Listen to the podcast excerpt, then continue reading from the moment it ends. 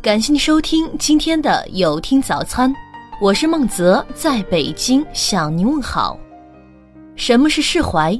释怀就是对过去的事不再怀念，对离开的人不再纠缠，对做不到的不再自责，对得不到的不再留恋。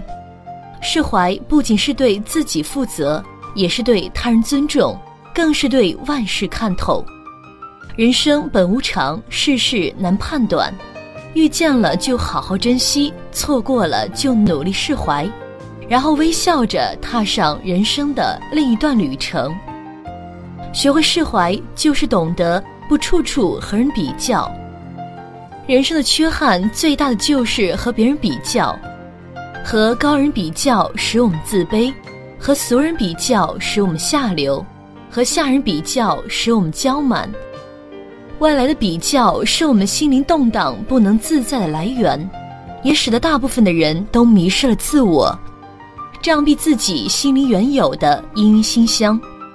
有一个人在河边钓鱼，他钓了非常多的鱼，但每钓上一条鱼就拿尺量量，只要比尺大的鱼，他都丢回河里。其他钓客不解地问：“别人都希望钓大鱼。”为什么只有你将大鱼都丢回河里呢？这人轻松的回答：“因为我家的锅子只有尺这么长，太大的鱼装不下。不让无穷的欲念攫取己心，够用就好，也是不错的生活态度。梅须逊雪三分白，雪却输梅一段香。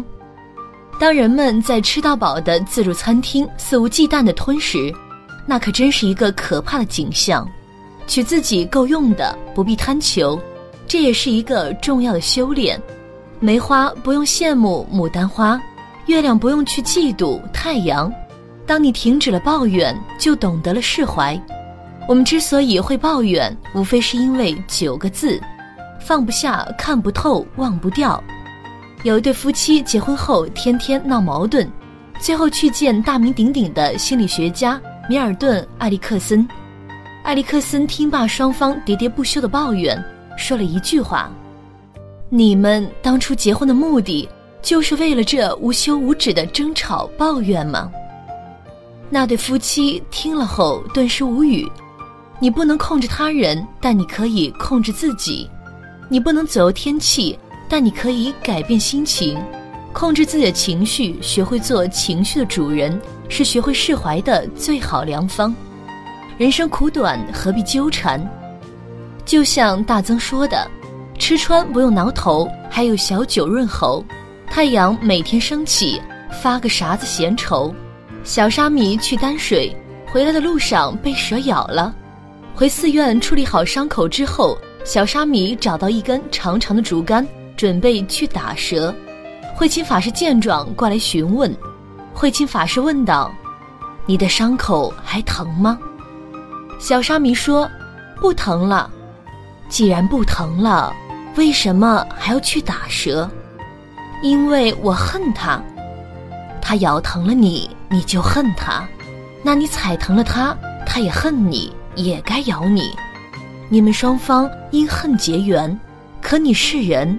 你该早些放下心头的仇恨。圣人不仅只是懂得化解自己的仇恨，更善于化解对头的仇恨。小沙弥怔住了，呆呆地望着慧清法师。法师又说：“世人对待仇恨有三种做法，第一种是记仇，等于在心里割了一块土坷垃。”自己总是生活在恨意带来的痛苦中。第二种是尽快忘掉仇恨，还自己平和与快乐，等于把土坷垃弄碎，在上面种了花。第三种是主动与仇人和解，解开对方的心结，等于是把花朵赠给对头。能做到第三种，就与圣人的境界差不远了。小沙弥点点头，最好的放下是学会释怀，一念之间天地皆宽，相濡以沫不如相忘于江湖，唯有放下怨恨，人生才能轻松自由，才能更早收获幸福。没有释怀不了的往事和旧人，只有不愿放下的过往和回忆。生命给予我们的不是那些艰难，而是成长。要学会举重若轻，是将曾经无法释怀的那些过往通通放下。愿你明朗坦荡，纵情豁达，有得有失有坚持，能哭能笑能尽欢。愿你一生努力，一生被爱。想要的都得到，得不到的都释怀。愿你学会释怀后一身轻。愿你无悔既无惧，安度余生。感谢收听今天的有听早餐。